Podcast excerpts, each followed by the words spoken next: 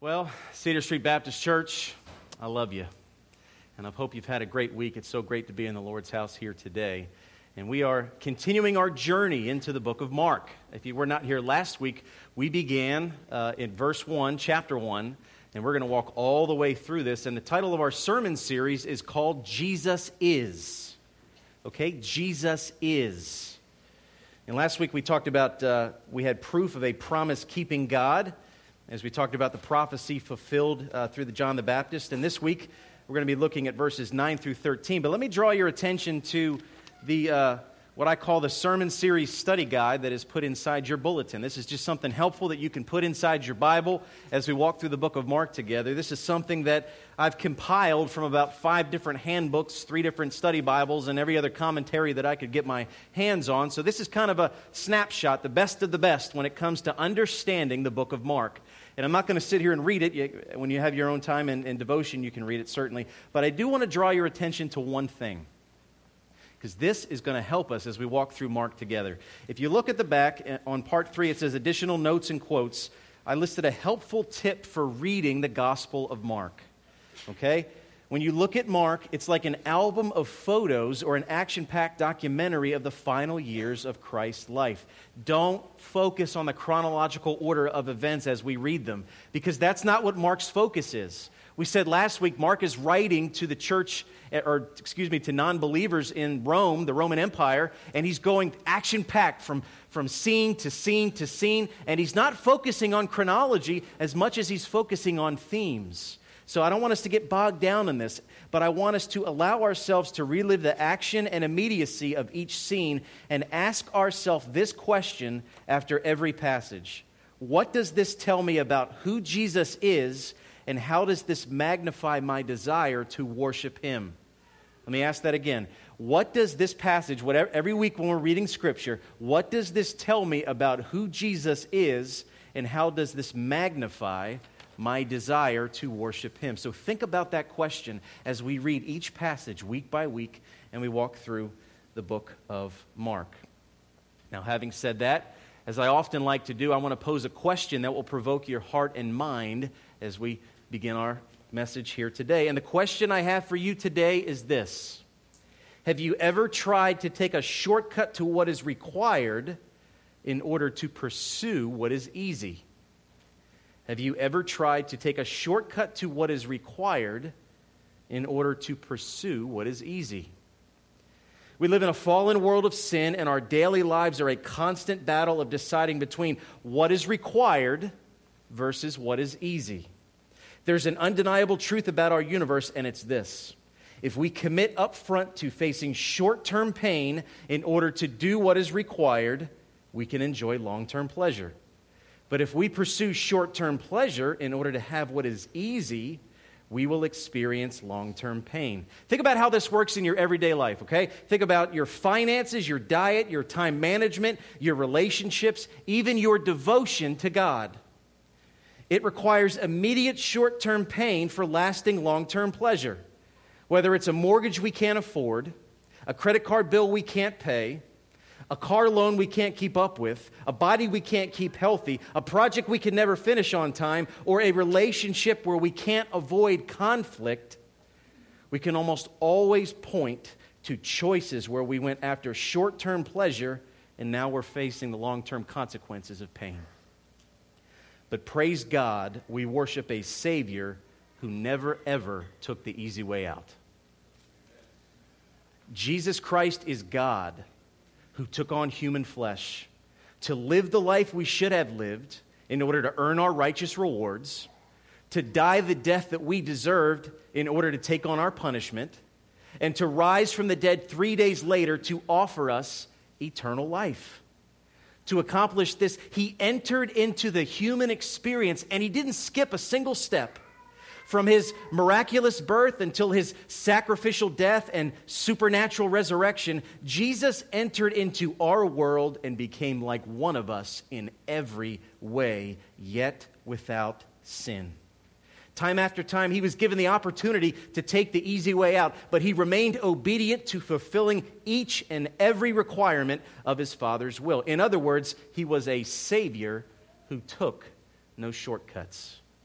So, having said that, grab your Bibles and meet me in Mark chapter 1. We're going to be looking at verses 9 through 13, and we'll find out more about our Savior who takes no shortcuts. So, if you could stand out of the reverence of the reading of God's holy and inerrant and infallible word, and let's read God's word together. Again, we are in Mark, we are in chapter 1, and verses 9 through 13. Hear the word of the Lord starting in verse 9.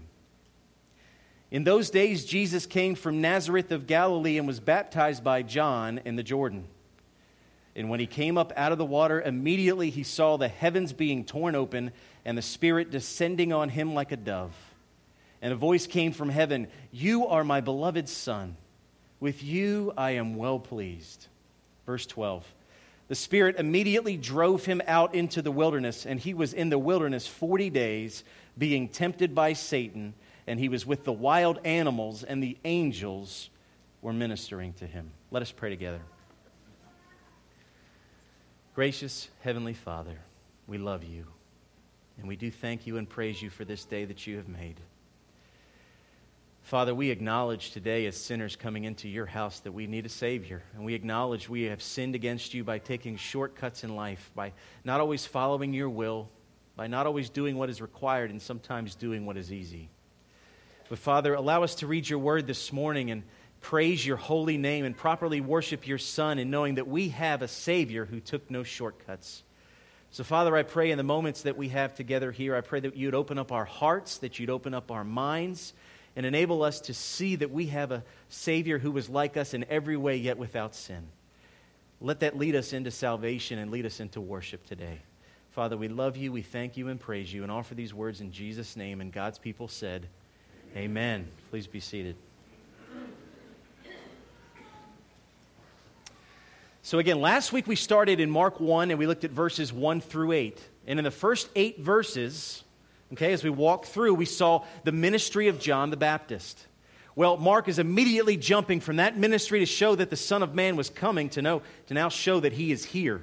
It is as if uh, Mark is saying the prophet's ministry fulfilled prophecy and proves that the Son of God is now here. So let me tell you more about who the Son of God is. So today I want to take a closer look at at least the first three requirements of Christ's ministry to see just how we have a Savior who took no shortcuts. So, first, let's talk about the preparation of Christ's ministry. Okay, the preparation of Christ's ministry. Look at the first part of verse number nine. I think when we read verses like this, we kind of just look at them as throwaway verses. But stop halfway through the verse. It says, In those days, Jesus came from Nazareth of Galilee. Stop right there.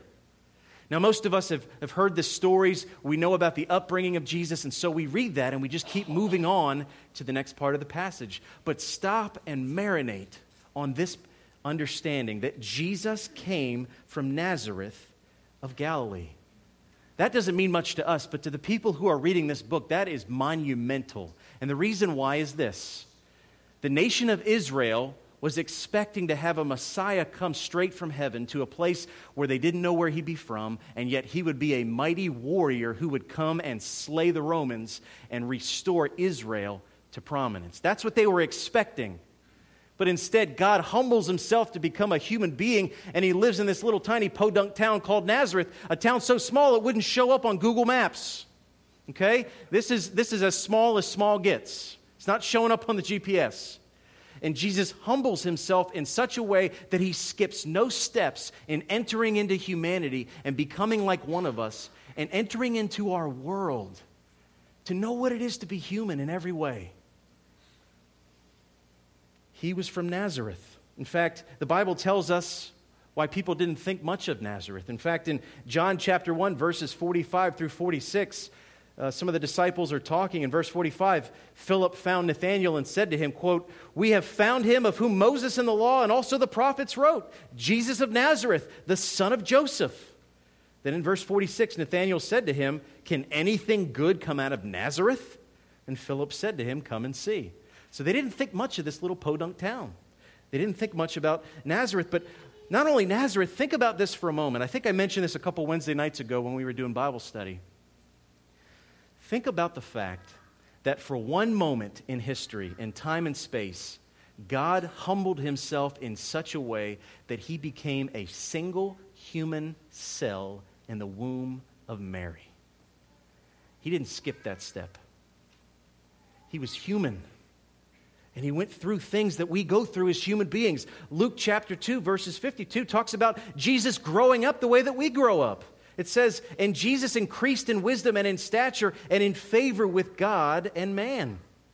He had to have Joseph teach him how to cut wood from the very trees he created. And he had to learn and grow in knowledge and wisdom of the Holy Scriptures that were written by him and were about him. And he did it in becoming human just like us. His entire life was a picture of sacrificial preparation for this ministry that Mark is beginning to tell us about. I, I saw a great quote this week. Uh, Joel and I, on Thursday mornings, we've been walking through one of the best books that was printed in the 20th century. It's called Basic Christianity by John Stott. And uh, we were reading a quote last week that really grabbed me. Here's what John Stott says about the sacrificial preparation of Christ. He says, Never has anyone given up so much. He renounced the joys of heaven for the sorrows of earth. He was born of a lowly Hebrew woman in a dirty stable in the insignificant village of Bethlehem. He became a refugee baby in Egypt. He was brought up in the obscure hamlet of Nazareth and toiled at a carpenter's bench to support his mother and the other children. Eventually, he became a traveling preacher with few possessions, small comforts, and no home. He gave up heaven to enter into our fallen earth and became one of us in every way, yet without sin. Now, let me share an illustration with you. Somebody shared this with me a couple years ago, and it has always stuck with me. I had a missionary come to one of my classes at the seminary, and he talked about sometimes the difficulty of doing short term missions as Americans. We go out to third world countries and we share the gospel and we meet these physical needs and we meet these spiritual needs, but we're only there for a few weeks and we don't really get to know them. And the missionary said this He said, The reason why Americans often struggle to be effective in short term missions is because the third world is like coconuts and we're like peaches. I kind of looked at him and I said, What do you mean they're like coconuts and we're like peaches? He said, Well, in third world countries where family is everything, he said they're like coconuts. They have a hard outer shell and they don't let anybody in. They do not let you in because they know you're not going to be there and you're not invested in becoming one of them and you don't know what they've been through. But if you wait out long enough and you spend enough time with them, you get through that hard shell and there's nothing but warm liquid inside and you become one of them. Now, as Americans, we're completely opposite, eh, but listen very closely. We're like peaches, all right? We let everybody in on the surface, but once they get close enough to us, we're like the core pit of a peach. We don't let them get through that. I mean, how many people have you met or known in this community as you've been raised up and they say, Hey, how's your mom and daddy doing? Bless their heart. And they're asking you how family is. And, and on the surface, they care. They'll invite you to the house for dinner. But what do you really know about their lives? What do you really know? I suppose this is a challenge to all of us to say, whether we approach people as coconuts or like peaches, are we willing to enter into their world and spend enough time with them to know them? to minister to them, to really pray for them. When I said that, that part of uh, the calling for me as a shepherd was to know, lead, feed, and protect the sheep, number one, there's no. I can't shepherd you if I don't know you. And it is my heart to know you beyond a surface level. I want to get beyond the, the makeup and the exterior of what pastoral ministry is. And, and I want to get to know who you are. And I want you to know who I am. I'm getting ready to have a baby girl here in a few weeks, and I don't have a clue how to be a father. I need this village to raise up that child. We need to get, we need to get through the coconut shell and through the peach into the core. Jesus was not afraid to do that. Jesus spent the time necessary 30 years in Nazareth. Think about this. At seminary, they say we prepared three years for a 30 year ministry, but Jesus prepared 30 years for a three year ministry. Sometimes I think we have things backwards. But he was always prepared to enter into our world as one of us. That's the preparation of Christ's ministry. Let's talk now, number two, about the inauguration of Christ's ministry. Look at the second part of verse 9 through verse 11. It says that he was baptized by John in the Jordan, and when he came up out of the water, immediately he saw the heavens being torn open and the Spirit descending on him like a dove and a voice came from heaven You are my beloved Son, with you I am well pleased. Well, in this picture of baptism, which is the inauguration of Christ's ministry, Mark is doing something really intentional that if we don't look closely, we might miss. This picture right here, where the whole Trinity is present the Father, the Son, and the Spirit is a mirror of what took place at the very beginning of creation in Genesis chapter 1. In fact, Genesis 1, verses 2 through 3 say this And now the earth was form, formless and empty, darkness was over the surface of the deep and the Spirit of God was hovering over the waters. And God said, Let there be light. And there was light. In this passage, the Father decided to bring form and light to this world through his Son, the Word. And the Spirit was present, hovering over the waters. Father, Son, and Spirit. Now that's at creation. Now, creation has fallen because of sin, but when Jesus comes, he's coming to take what is old and make it new, take what is broken and fix it. He's taking creation and he's making recreation. And he's coming in as a man. And this inauguration of ministry, again, you see the Father and you see the Son and you see the Spirit. Tim Keller puts it perfectly when he says this There are three parties active in the creation of the world God, God's Spirit, and God's Word, through which he creates. The same three parties are present at Jesus' baptism the Father, who is the voice, the Son, who is the Word being baptized, and the Spirit fluttering like a dove over the waters. Jesus is making all things new. He is more than a man, he's also God, but we see both his humanity and his deity at the same time in this passage. Now, here's the next question that you might want to ask yourself why in the world did Jesus have to be baptized? I mean, we read last week that it was a baptism for repentance of sins, but one of the cornerstones of our faith is that Jesus was perfect. Why would Jesus have to be baptized if he was perfect? Well, I've heard many commentators say this Jesus no more needed to be baptized than he needed to hang on a cross. He didn't need it, we do. And he needed to do it to fulfill all righteousness, which means in every way that Adam failed, Jesus had to succeed. John the Baptist looked at Jesus and said, How can I, I, I, should come to you for baptism, and yet you come to me? And Jesus says, We must fulfill all righteousness. It had to happen. Jesus had to enter into that moment. But also, I want to draw to your attention this. We knew, and Jesus knew, that there would be a battle with Satan during his earthly ministry. And this baptism is almost like the trumpet sound beginning the battle. Beginning the battle. One commentator says this He says, When Jesus was baptized, along with all the repenting people who wanted to be on God's side, it was as though the commander in chief had come to the front lines, fastened his bayonet, strapped on his helmet, and jumped into the trench along with the rest of us. And when he did that, his Father in heaven, who had sent him for this very combat signified with the appearance of a dove that the Holy Spirit would be with him in the battles to come. Christ was getting ready for a battle, and the baptism inaugurates this battle, and they're beginning this three year ministry where Jesus is going to change the world forever. So now we know one, the preparation of Christ's ministry, where he took no shortcuts. Number two, we know the inauguration of Christ's ministry, where he took no shortcuts. But number three, let's look at the temptation of Christ's ministry, where he took no shortcuts. Look at verses 12 through 13. It says, The Spirit immediately drove him out into the wilderness, and he was in the wilderness 40 days, being tempted by Satan. And he was with the wild animals, and the angels were ministering to him. Again, I think when we read these things, we skip over some important words. Look at the very beginning. It says, The Spirit immediately drove him out into the wilderness. Right there, we see that Jesus Christ is immediately submissive to the Spirit. He is submissive to the will of God. When God convicts him to do something, he does it, and he does it well. Cedar Street, let me pose this question to you. Okay, we said in the very beginning of the message that often we get in trouble when we do what is easy instead of what is required. What would our lives look like if, for even one week, maybe even one day, when we had a conviction of the Holy Spirit on something that we were supposed to do, we didn't stop, but immediately, which is a word Mark loves to use, we did, the, we did the Lord's will, regardless of what the Lord's will was.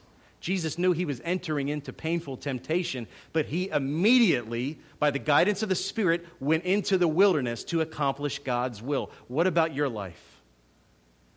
I have found in my life when God wants to tell me something, I'm pretty ignorant, and he's got to repeat himself time after time after time.